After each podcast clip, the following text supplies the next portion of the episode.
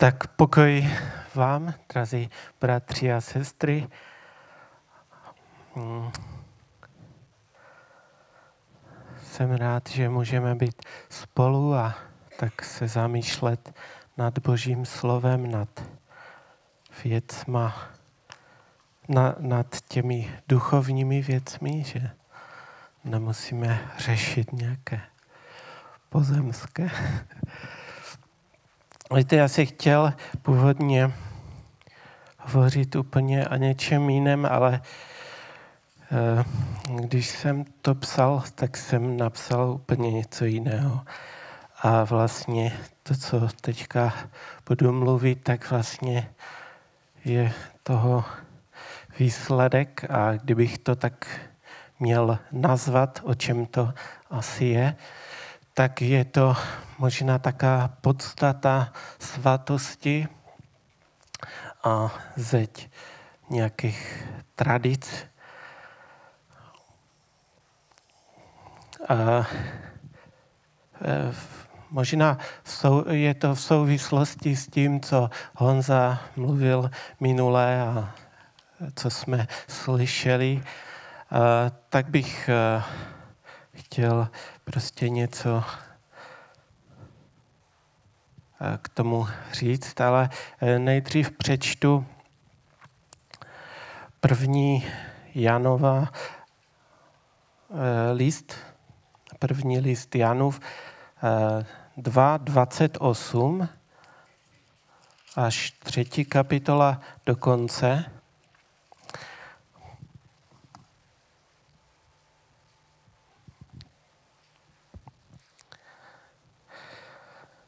První list Janův 2.28 a dál. Nyní tedy, děti, zůstavejte v něm, abychom se nemuseli bát, až se ukáže a nebyli jim zahanbeni při jeho příchodu. Víte-li, že on je spravedlivý, pochopte, že také každý, kdo činí spravedlnost, je z něho zrozen. Hleďte, jak velikou lásku nám Otec daroval. Byli jsme nazváni dětmi božími a jsme jimi. Proto jsme světu cizí, že nepoznal Boha. Milovaní, nyní jsme děti boží, ale ještě nevyšlo najevo, co budeme. Víme však, až se zjeví, že mu budeme podobní, protože ho spatříme takového, jaký jest. Každý, kdo má tuto naději v něho, usiluje být čistý tak, jako on je čistý. A každý, kdo se dopouští hříchu, jedná i proti zákonu božímu, neboť hřích je porušení zákona. A víte, že syn boží se zjevil, aby hříchy sněl a v něm žádný hřích není. Kdo, zůst, kdo v synu zůstává, nehřeší. Kdo hřeší, ten ho neviděl ani nepoznal. Dítky, ať vás nikdo neklame. Spravedlivý je ten, kdo činí spravedlnost, tak jako on je spravedlivý. Kdo však se dopouští hříchu, je z ďábla, protože ďábel od počátku hřeší. Proto se zjevil Syn Boží, aby zmařil činy ďáblovi. Kdo je narozen z Boha, nedopouští se hříchu, protože boží símě v něm zůstává. Ba ani nemůže hřešit, protože se narodil z Boha. Podle toho lze rozeznat děti boží a děti ďáblovi. Není z Boha, kdokoliv nečiní spravedlnost a nemiluje svého bratra. Neboť to je zvěst, kterou jste slyšeli od počátku, abychom se navzájem milovali ne jako Kain, který byl z ďábla a zabil svého bratra. A proč ho zabil? Protože jeho vlastní skutky byly zlé, kdežto bratrovi spravedlivé. Nedivte se, bratři, když vás svět nenávidí. My víme, že jsme přešli ze smrti do života, protože milujeme své bratry. Kdo nemiluje, zůstává ve smrti. Kdokoliv nenávidí svého bratra, je vrah. A víte, že žádný vrah nemá podíl na věčném životě.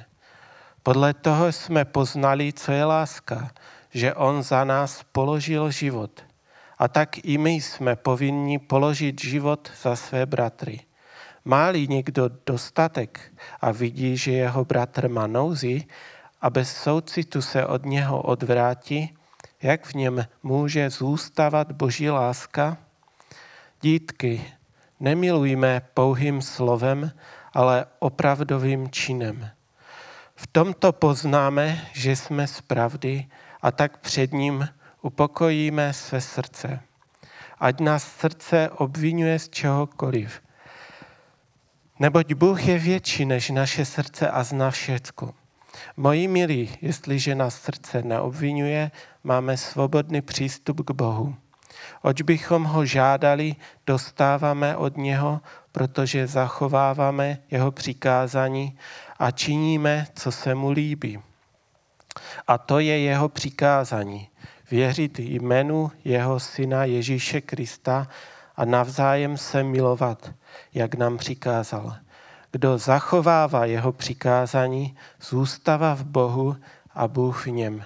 Že v nás zůstává, zůstává poznáváme podle toho, že nám dal svého ducha. Pane, děkujeme ti za tvé slovo, děkujeme ti i za ten dnešní den, i za ten čas dnešní a tak tě prosíme o to, aby si svým duchem nám ukazoval na Krista, abychom mohli vidět i dneska tu tvoji velikou milost k nám, co jsi udělal, co jsi vykonal a co my máme v tobě, pane. Tak tě prosím o to. Amen. A jsem eh, říkal Honzovi, že mám taky obrázek. Ty máš ho tam? Já se teďka se, se s ním nedomluvil, ale eh, celá ta kapitola, kterou jsme tady četli, tak eh, hovoří o tom, a je to tak z různých takových pohledů té, že nyní jsme boží děti. Je to o tom být v Kristu, milovat Krista. A hovoří o tom účelu božího dítěte. A je, na takovou jsem tabulku udělal, možná to úplně není teologicky to eh, vystižné, ale eh, šlo mi o, ten, o, to, o to jádro. A to jádro, hovoří list Janův, je, že být v Kristu, zůstávat v synu, znovu se zrodit. A co tu je ještě napsáno? A zůstávat v něm, být dětmi božími a, a tak dál. Je to v různých takových obměnách řečeno, být v tom centru. A kdo je v tom centru, pak z toho vychází ty různé věci. Zachovává boží přikázání, jsme četli. Kdo je v tom centru, tak prostě miluje svého bratra, činí spravedlnost, usiluje o svatost, usiluje o čistotu, jsme četli. Prostě plno těch věcí se děje okolo, okolo toho křesťana, eh, který je v, eh, v Kristu, který je uvnitř. Také tam je napsáno, že kdo je v Kristu, nehřeší. Že jo?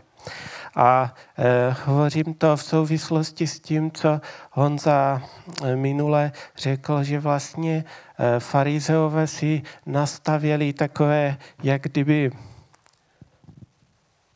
ploty nebo takových 16, 613 takových pouček a přikázání proto, aby nezhřešili, aby nepřestoupili zákon. Tak vlastně udělali také pomůcky k tomu, aby vlastně zachovávali přikázání. A tak jsem napsal, udělali také opatření okolo toho přikázání, aby vlastně se nestalo, že někdo to přestoupí a bude v hříchu.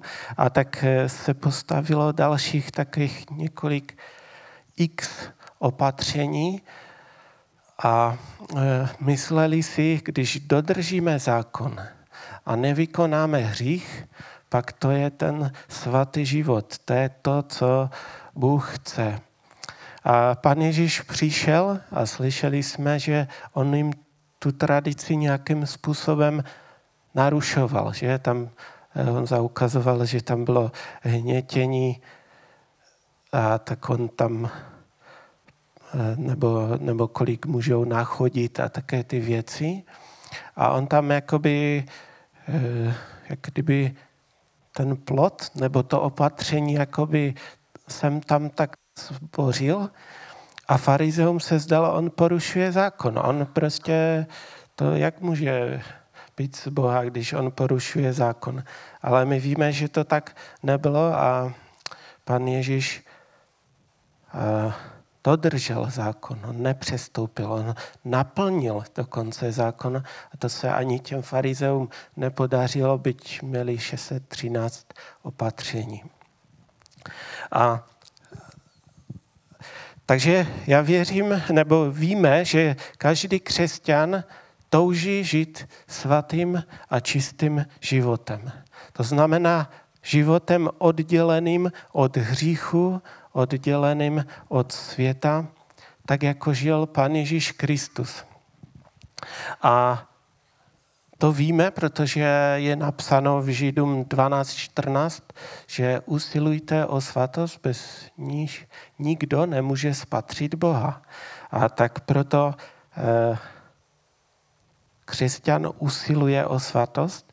A teď je otázka, eh, kde je ta podstata té svatosti. A o tom jsem chtěl říct něco. Tím, že my žijeme v tomto světě a každý z nás je jiný, tak na nás hřích nějak jinak působí, nebo jsme prostě zažili různé věci nějak jinak. A je to třeba i tak, že před někoho postavíte e, nějaký alkohol, vodku nebo nějakého myslivce a s ním to vůbec nic nedělá. To je tak, jak byste dali flašku benzínu a hotovo. Ale je druhý člověk, před kterého postavíte toho myslivce nebo tu vodku a on prostě, jo, mu oči se zelenají, nebo co se to stane a prostě on pocítí, že by se chtěl toho napít. Pocítí ten hospodský, hospodský puch, eh, pocítí vstoupit do hospody. A tak například v Teen Challenge lidi, kteří uvěřili, odevzdali se pánu a byli zbaveni alkoholu a závislosti na alkoholu, tak to jsou lidi, kteří nesnáší alkohol, kteří vidí, co ten alkohol způsobil, co, co jim rozbil, co jim zničil a oni skutečně ten alkohol nesnáší. Ale přesto všechno přijímají také opatření, že již nikdy k tomu alkoholu nepřičichnou. Proč? Protože se stalo, že eh, někdo si řekl, jsem svobodný, pak si dal jedno, druhé pivo a najednou zjistil, že už zas, jak kdyby otevřel dveře tomu démonu, který se vrátil a kolikrát skončili ještě hůř, než, než eh, byli předtím. A to přesto všechno, že, že ten alkohol nesnášeli. Ja? A takže v Teen Challenge stvořili také přikázání, že každý, kdo se z toho dostal, tak má jednoduše zakázáno uh, pít například víno v jakémkoliv množství, ať už to je, já nevím, oslava nebo cokoliv, prostě abstinují a postavili takovou zeď, takovou tradici, kterým, která dotyčným pomáhá, jak kdyby se izolovat od těch věcí, které fakt nemusí, které fakt nesnáší a které jim jako fakt jsou eh, špatné. Tak, tak mají takovou eh, tradici, nechcou se na to ani dívat. Ale horší je, když člověk začne stavět takovou zeď, také opatření, tradici a ve svém srdci touží pít alkohol. Ty budeš tajně tu lásku tady pěstovat a okolnosti ti zabrání, abys byl opilý. Tradice způsobí, že ty vlastně nebudeš eh, opilý, nebudeš pít, nebudeš chodit do hospody, nebo, nebo se jí budeš zdaleka obcházet, jak jsem to slyšel, jeden říkal, že vlastně, aby ten že ho ten puch jakoby z té hospody tam vtáhl, tak, tak on to obcházel zdaleka tu hospodu. Ale pokud někdo to miluje a má to v srdci, tak zeď, nezeď, tradice, netradice, prostě jednoho dne alkohol a ty si k sobě nějak najdete cestu. A ten důvod je, miluješ ho, je to podobné, jak jsou dva zamilování. E, jsou mladí, čekají, až jim je 18, aby se mohli vzít a najednou přijde třeba e, válka nebo se ti rodiče rozvedou, odstěhuje se někde na jiný kontinent a jsou prostě jak kdyby rozdělení od sebe tito dva. Nebo jsou dva znesvařené rody, Romeo a Julie. A prostě to jsou nějaké, eh, dáne nějaké pravidla a řeknou ne, vy se nebudete stýkat. Ale co se děje v těch hlavách těch zamilovaných? Prostě oni se milují, takže oni k sobě pořád nějakým způsobem chtějí přijít. A když je ta možnost, že už jsou třeba dospělí a, a nebo se nějakým prostě moře, prostě zeď, ne zeď, odloučení, neodloučení, oni si k sobě najdou cestu. A tak podobně to je i s tím hříchem a tělesnost má s, s našimi vášněmi. Jestli je budeme milovat, tak pak jednoho dne okolnosti i čas může způsobit, že když toužíme potom, že se s tím setkáme. A tak proto, je, jestli nás Duch Svatý nepřetvaroval, neznovu zrodil do toho nového stvoření, pak člověk nikdy nemůže svatě žít. To prostě nejde. Neboť eh, když to tak není, pak vlastně vždycky se budeme dívat přes tu tradici, přes tu zeď a budeme toužit po tom hříchu a byť bychom ho nevykonali, tak, eh, tak stejně to není svatý život. Svatý život totiž nespočívá v tom, že jsme odděleni od hříchu nějakou tradicí nebo nějakým plotem nebo něčím. 16, 13, 613 přikázáními, že? A že fyzicky prostě se nebudeme prohřešovat a nebudeme lhát a krást. V tom svatost není, že nepřestoupíme desatero, i když to jako ani nejde. A v srdci budeme toužit po hříchu, že? A Pan Ježíš řekl těm farizeům, že oni byli tak disciplinovaní, že prostě dokonce ty desátky, když dávali, tak to dávali z maku. A takže oni to měli úplně přesně. Ale pan Ježíš říkal, ale do srdce se podívejte. Teď to je hrob pobílený. Teď tam uvnitř jsou suché kosti, tam uvnitř je hrabivost. A přitom ti farizové, aspoň já si myslím, že oni skutečně jakoby eh, bylo vidět, že dodržují nějaké ty pravidla. Svatost má totiž odpor k hříchu a to je ten zásadní rozdíl. Proto křesťan potřebuje být naplněn duchem svatým a, a prožít to zmocnění od Božího ducha k tomu e, svatému životu. Svatý život spočívá v tom, že jsme hříchu zemřeli a hříchu již neotročíme. To říká Římanům 6.6. Odpor k hříchu. A nám je zřejmé, že hřích ruinuje, že hřích zotročuje, likviduje a proto raději stvoříme nějaké opatření, aby jsme se na to nemuseli dívat ani z toho, z čeho jsme byli vysvobozeni. Cítíme se možná tak bezpečněji a je to také vždycky to je bezpečnější přebývat na takých místech, kde hřích není. A člověk je šťastný v Kristu. Je šťastný, co mu pán dal, že ho přitáhl svou láskou, že ho přitáhl do svých služeb, že může sloužit. Nemusí mít strach eh, z nějaké záhuby, z pekla.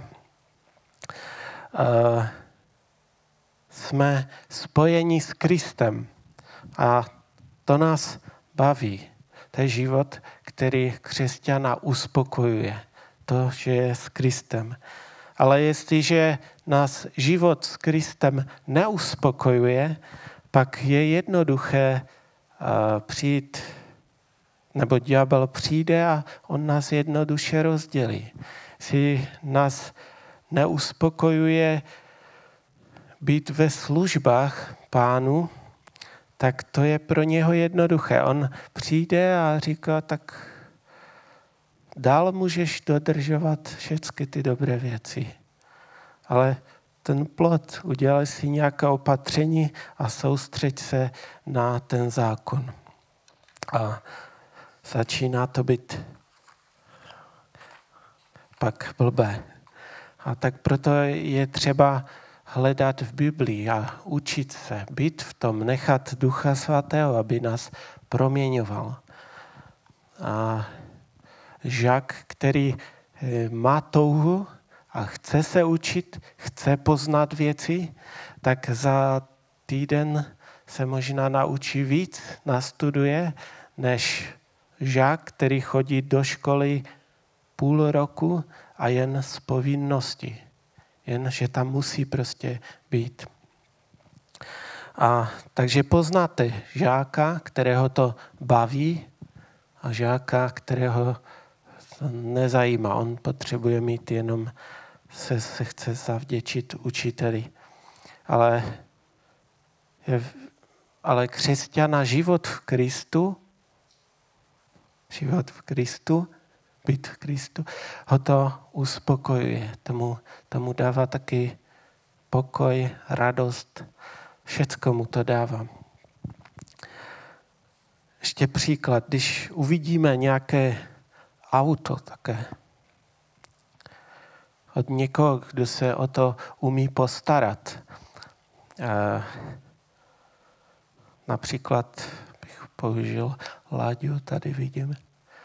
Jsem něco o tom vím, protože jedno nablízkané auto jsem mu havaroval kdysi. A to prostě se podíváte a víte, že prostě ten, eh, kdo prostě ho to baví, že si to prostě tak umí pěkně udržovat, opravit, nablízkat a že to je také pěkné. Já jsem jednou měl jednoho takového zákazníka, kterému jsme dodávali zboží a to byl jako stolář, ale jeho koníčkem byly škodovky, eh, motory, ty stovky, sto desítky, ty plechovky hovorově. A on prostě, eh, když jsem mu přivezl jednou, eh, nebo a myslím, že pokaždé, když jsem mu přivezl zboží, tak on to jako tak předal to peníze, otočil se, tu měl ty motory a říká, tak a ten, ten už je hotový, Pogeo, ten je rozebraný, ten čeká na, tam na nějaké kroužky a to. A ten tu čeká, ten už je umytý a bude se s ním dělat. A, a pak eh, mě vzal k té své plechovce, k tomu svému autu, ukazuje mi ten motor tam v tom, říká, jak, kolik mu to žere, kolik to jede, že už s tím i Bavoraka předjel. a, eh, a teď prostě já se do toho dívám, jak bych, jak bych tomu rozuměl. A dívám se, že to prostě měl, eh, třeba tam měl to měl umíte, že ale některé součástky byly v nějaké barvě. A teď tam měl nějaký, já nevím, alternátor, nebo co to bylo, přišrubované s takým prostě nějakým modrým nebo nějakým šroubkem. A já se na to dívám a říkám, to se vám chce i ten šroupe, šroubek na jinou barvu natírat, jako jeden v motoru. A on říká, ten šroubek mi přišel z Německa. A, a já si říkal, tak to v mém motoru, to bych musel 5 cm nějakého prachu olejového utírat a hledat, jestli tam šroubek je. A on prostě má šroubek z Německa. A skutečně to byl motor, na kterém se dalo posvačit. A on říká, já na tom nevydělávám, to mě baví.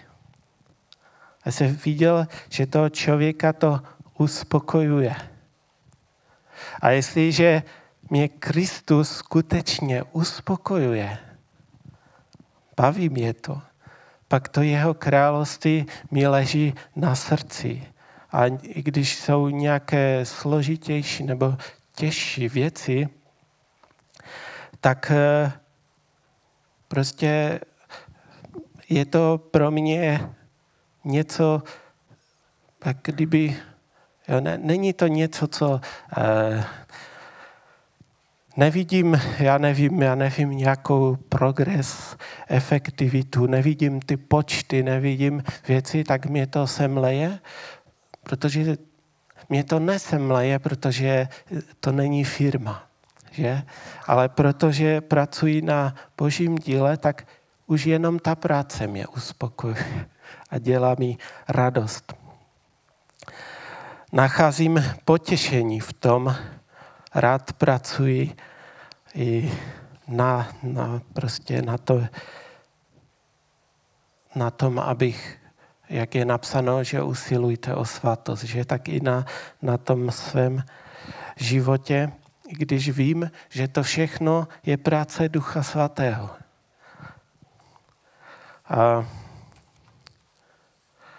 William Gurnal, to je taky člověk, který už eh, napsal takovou knížku a já ji čtu, to je Křesťan v boží zbroji se to jmenuje.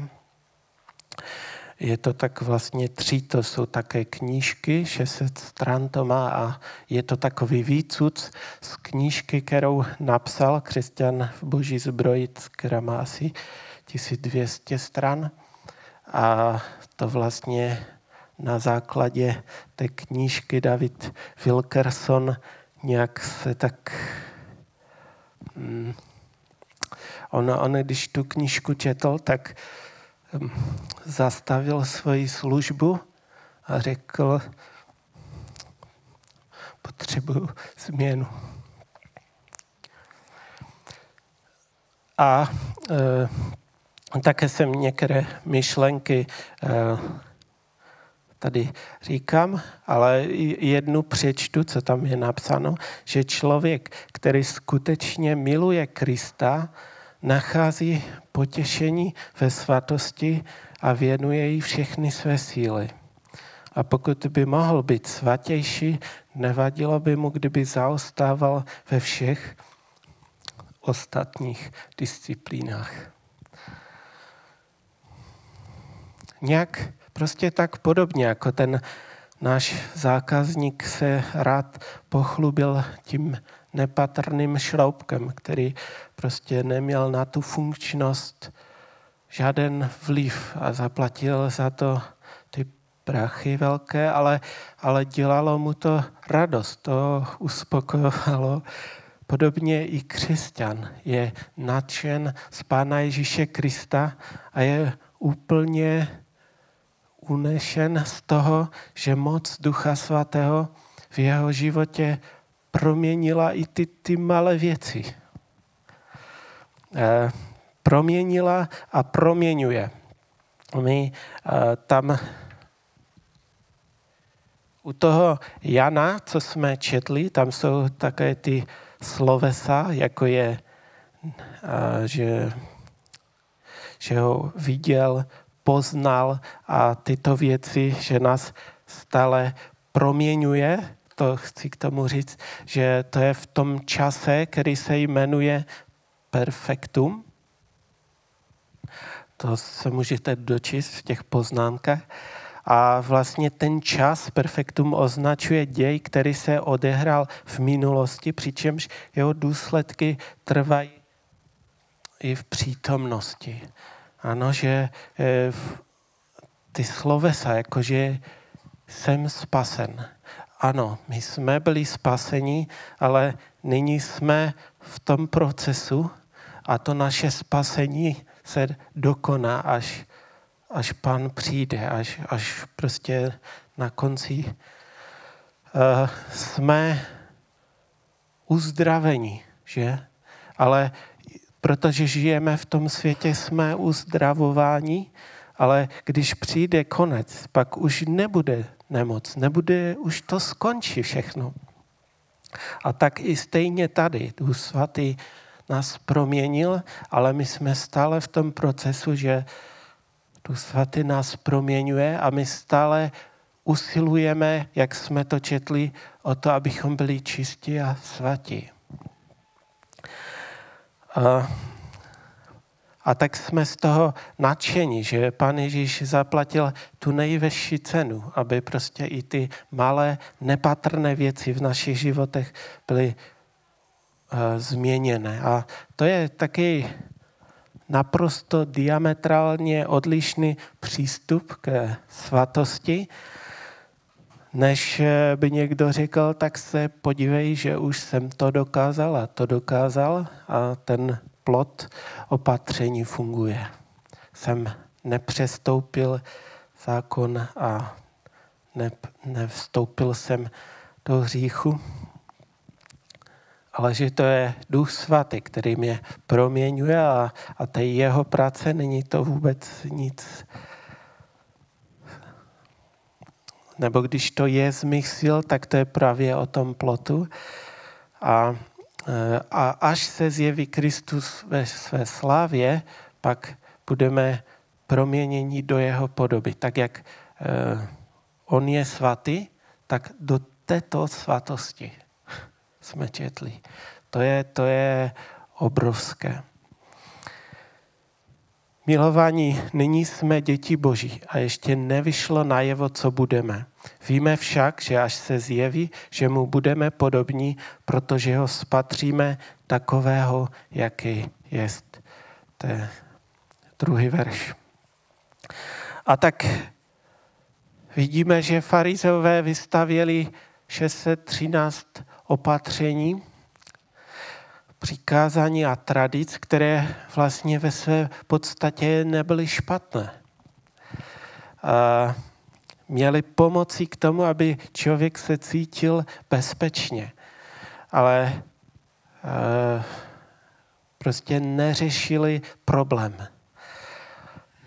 Lidi sobotu třeba nějak dodrželi, e, nehnětli těsto nebo něco, aby náhodou nepracovali, neušli několik kroků tam předepsaných, aby náhodou už to nebylo, že, že si někde chodí. A, takže takovým způsobem, jak kdyby zákon nepřekročili, ale ten základ, milovat Boha. Neuměli jakože milovat Boha. Byl to jak kdyby špatný přístup k zákonu. A v čem je celý zákon a proroci? Miluj Boha. Z celého svého srdce, myslí síly, buďte tam uvnitř a blížního svého, jak sám sebe, to je celý zákon i proroci. A tak proto věřím, že pan Ježíš chodil a záměrně tu a tam sundal nějaký ten plot, aby ukázal na to jádro. V čem to je? Že cílem není postavit plot, abychom se izolovali od hříchu, neušpinili, protože to není spolehlivá ochrana, i když je to dobré, ale cílem je být v Kristu, být v něm, být v synu. Zůstávat v něm, zůstávat v Bohu je prostě naše ochrana. To nám totiž zaručí, že budeme žít svatě, čistě, spravedlivě, že nebudeme hřešit, že a zase to mluvím v tom čase perfektum. Jo? Takže pokud chceme žít svatým a, čistým životem, být v Kristu, tak eh, k tomu nám je potřeba Duch Svatý, ale je potřeba studovat i Boží slovo.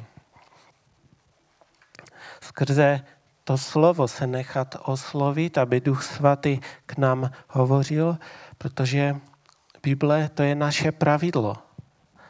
Lékař si nechá poradit od odborníka, tak stejně malíř, advokat i filozof se poradí se svým Aristotelem o to víc by se křesťan měl zahloubat do božího slova, znát ho, ujasnit si otázky a odpovědi, které neví a prosit pána, aby mu to otevřel. O to více v dnešní době, když vlastně internet je, to je plno kázání a kazatelů a všeho. Jeden říká to, druhý říká toto, každý řekne, že má pravdu. A co teď? No vem Boží slovo a hledej odpověď. Pros Pana, aby ti vysvětlil v Božím slově, studuj ho. Jinak se ti z toho všeho udělá špatně.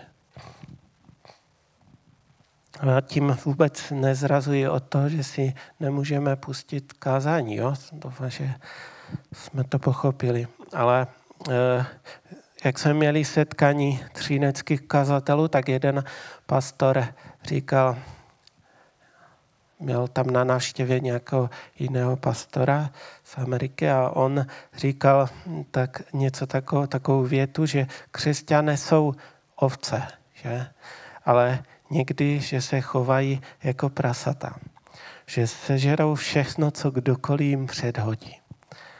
A pak, že jim je z toho blbě.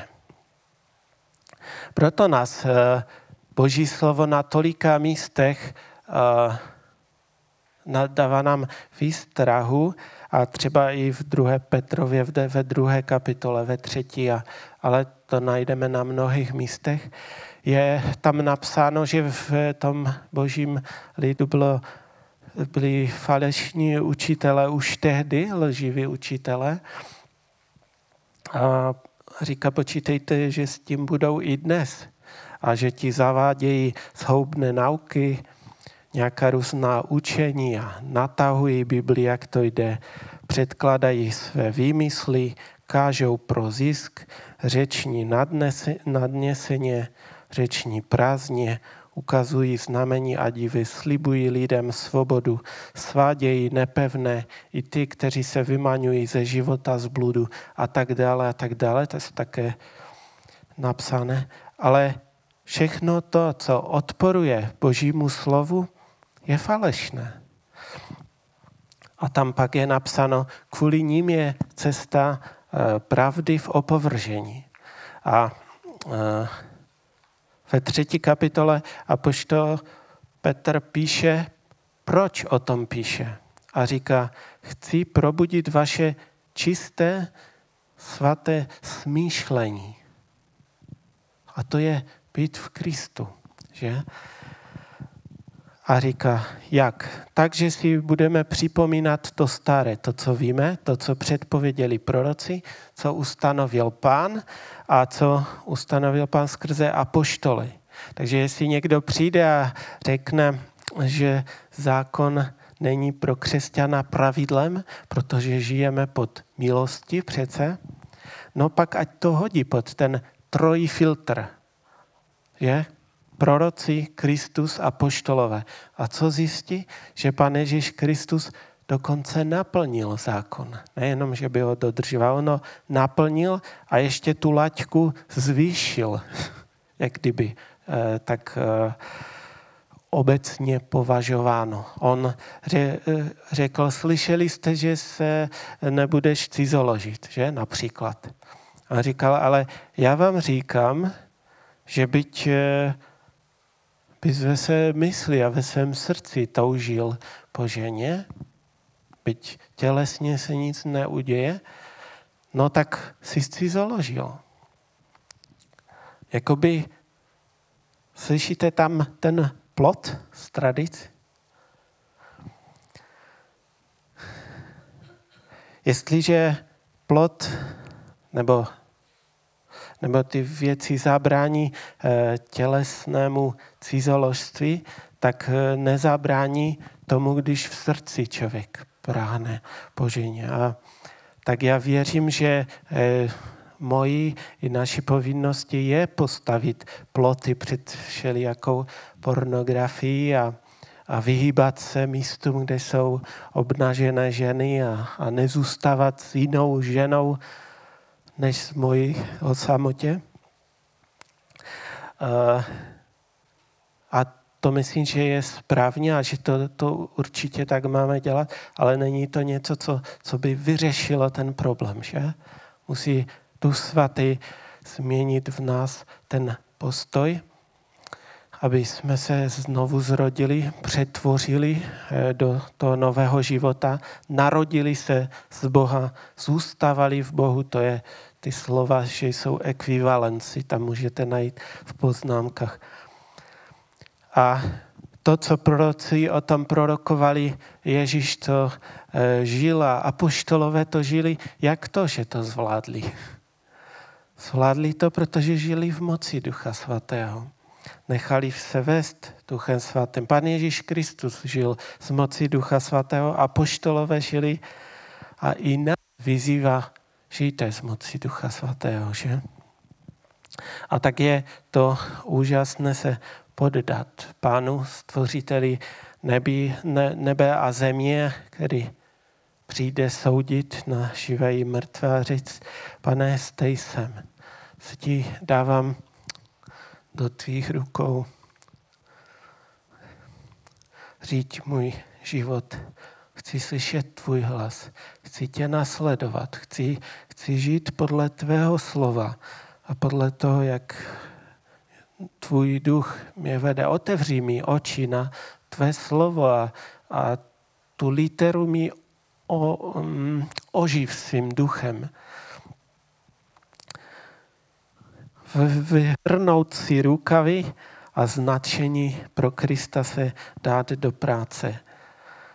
Nic si nemůžu zaplatit, nic si nemůžu koupit, ani nic. To všechno udělal Pán Ježíš Kristus, protože jeho oběť to všechno eh, nám zaplatila, ale eh, i my potřebujeme eh, proto dělat něco, abychom se nechali proměňovat do té boží podoby a až on přijde, pak budeme proměněni do toho originálu. To už pak už bude ten konec.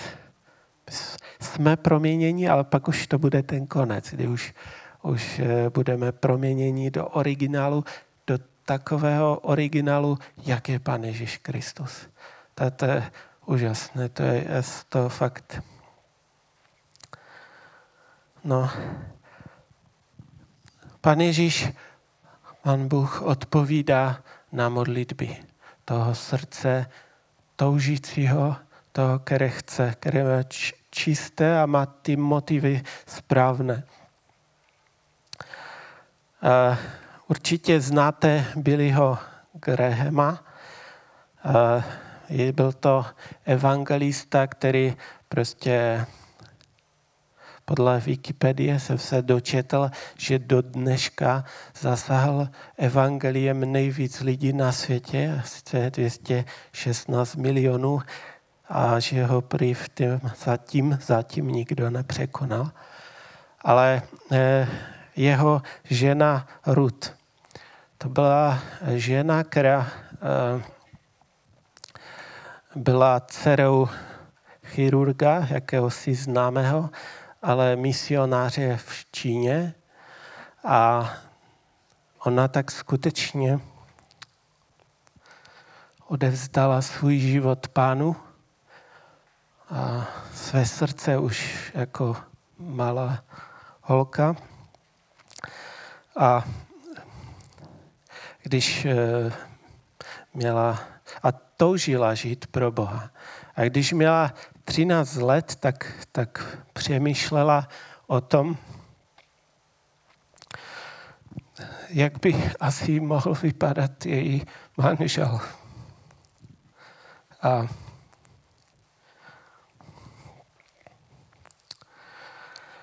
četla to jednou jedna eh, její dcera na myslím, že to byla na nějaké konferenci a to bylo něco, co se dochovalo po ní.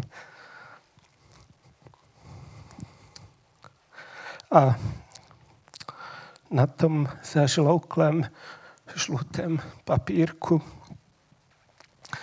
bylo napsáno něco v tom smyslu. Pane, neprosím o nikoho vznešeného.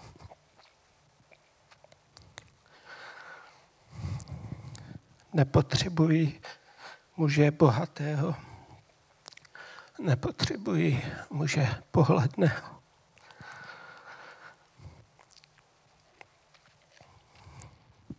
Netoužím po výkonném a známém ale prosím tě o muže se srdcem, které tě miluje. O muže se srdcem, který tě zná osobně, zná tvou vůli. A když se zpětně ohledneme na její život, který určitě nebyl jak eh, no, eh, podíváme se na ten život, tak eh, zjistíme, že Bůh jí dal muže snašeného. On vyslyšel její prozbu, dal jí muže podle srdce Božího, ale nejen to, on jí přidal i možná pěkného muže.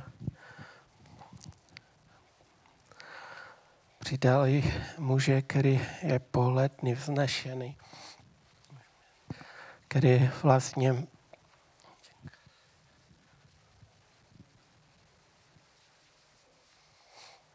který vlastně z dnešního pohledu je jak kdyby na prvním místě. Jo?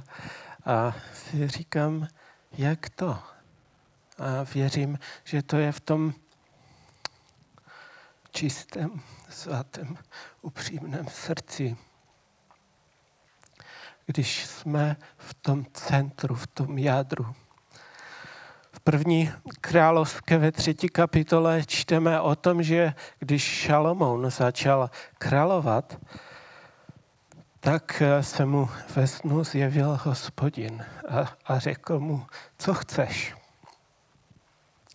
A Šalomoun mu odpovídá, kež bys tedy dal svému služebníku srdce vnímavé, aby mohl soudit tvůj lid a dovedl rozlišovat mezi dobrem a zlem. Neboť kdo by dokázal soudit tento tvůj lid, jemuž je tak těžko vládnout? Panovníku se líbilo, že Šalomoun žádal o tuto věc. Bůh mu řekl, protože jsi žádal o toto a nežádal si pro sebe ani dlouhý věk, ani si nežádal bohatství, ba ani si nežádal bez životí svých nepřátel, ale žádal si pro sebe rozumnost při soudním jednání. Ale učiním podle tvých slov. Dávám ti moudré a rozumné srdce, takže nikdo tobě podobný nebyl před tebou a ani po tobě nepostane nikdo tobě podobný. A dávám ti to i to, oč si nežádal bohatství i slávu, tak aby nebyl nikdo tobě podobný mezi králi po všechny tvé dny. Budeš-li chodit po mých cestách a zachovávat má nařízení a přikázání, tak jako chodil tvůj otec David, prodloužím tvé dny. Tam, když si přečteme celou tu kapitolu, tak on tam Šalomon říká, jsem mladý, já to neumím. A proto tě žádám o toto. Je to taky podobný případ, že Bůh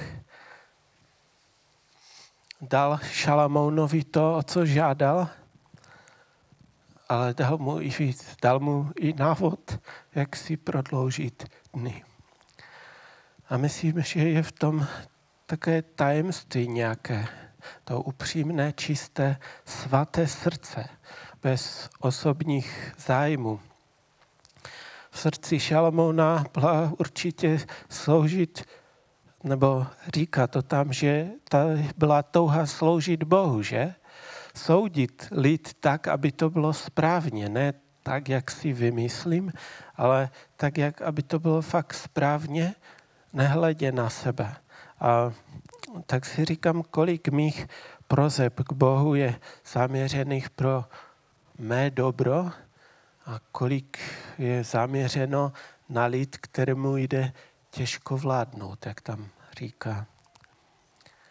A podobně i té srdce tedy 13-leté dívky, která byla v Kristu, měla to srdce u pána a ona říká, já toužím sloužit Bohu. Při pohledu na své rodiče, misionáře, řekla, toužím sloužit Bohu. A toužím se zaháknout za nějakého božího muže který rozumí Božímu srdci, po jeho boku chci stát. Toho chci podporovat. Nehledě na sebe. Mnohé dívky možná v jejím věku nebo si možná přijali reprezentativního člověka nebo muže s dobrou práci, vzdělaného, pohledného, bohatého.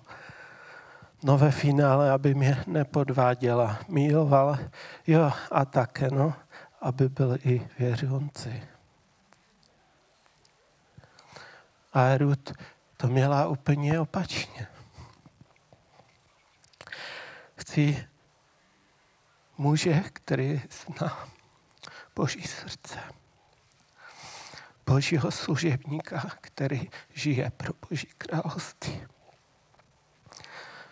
A jestli bude mít auto nebo koně, to mi je jedno. Jestli bude mít barák nebo chyši, to je jedno. Jestli bude černý nebo blondiak. Hlavně, že to bude svatý člověk. Kdyby si Ruth řekla, že může si vybrat muže podle svých sil a podle toho, co vidí, podle toho, jestli člověk zachovává přikázání, pak by se mohla splést. No, když jsme, musím říct i ke klukům něco. V Genesis 6.1 je napsáno, že když se lidé počali na zemi množit a rodili se jim dcery, viděli synové božti, jak půvabné jsou dcery lidské. A brali si, za vš- eh, brali si je za ženy všechny, jimž se jim zachtělo. A to nechci vysvětlovat, kdo to tam jsou ti synové božti, ale kluci, nebuďte jako synové božti, kteří viděli půvab, krásu, viděli ty dívky a úplně jim jakoby se z toho zamotala hlava. Ono to je takový trend dneska ve světě a vždycky byl zbalit holka chce zbalit, kluka chce být sex, sexy, ohakne se nějak obleče, že tak, aby, aby prostě jestli se tomu klukovi otačí hlava, pak za mnou. A, a to je takový trend. Podle toho se oblekní, podle toho věci dělají, ale to není trend božího služebníka, bo, boží eh, božího muže a ženy, tak se zdálo, že by ti synové božti mohli mít rozum, že? A vybrat si ty dívky podle charakteru. Ale tam jde vidět, že se jim jaksi tak zamotala hlava, začala, začali vybírat podle toho, co viděli. A výsledkem bylo Víte, co bylo výsledkem? Oni rodili děti a tam je napsáno, že to byli bohatýři dávno věku, mužové pověstní z rudy. A když já si dám muže pověstného a z rudu dohromady, tak se mi vybaví Stalin, Hitler a podobní lidé. A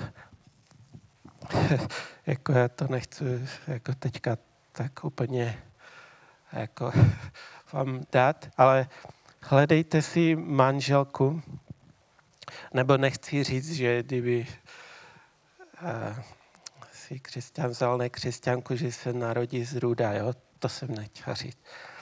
Uh, ale hledáte-li manželku, pak měřítkem je, aby to bylo boží dítě. A ať to prostě je žena, dívka podle Božího srdce, která, která miluje Pána Ježíše Krista, je v Kristu. Dívej se na charakter, jestli je proměňovan do podoby Pána Ježíše Krista, si bude udržovat s tebou krok za Panem Ježíšem. Zkus na to pohlednout tak, jak se dívá Bůh do srdce jestli žije svatým životem, anebo pouze dodržuje zákon.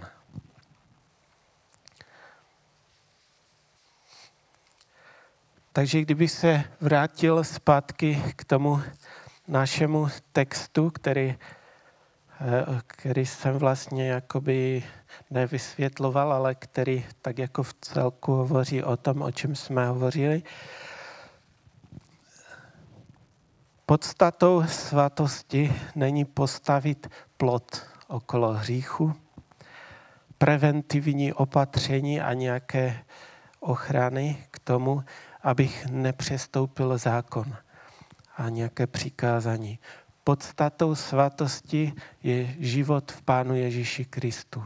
Žít v něm být v synu, milovat ho z celého svého srdce, myslí a síly. Protože tak, jak jsme četli, že kdo v něm je, pak činí spravedlnost, to je tak řečeno. Usiluje o čistotu a svatost. Není jiná možnost. Kdo zůstává v synu, nehřeší. A kdo je, miluje své bratry, je nejen slovem, ale opravdovým činem. 14. verš 22. Zachovává přikázání a činí to, co se pánu líbí. A to poznáme podle toho, že nám dal svého ducha.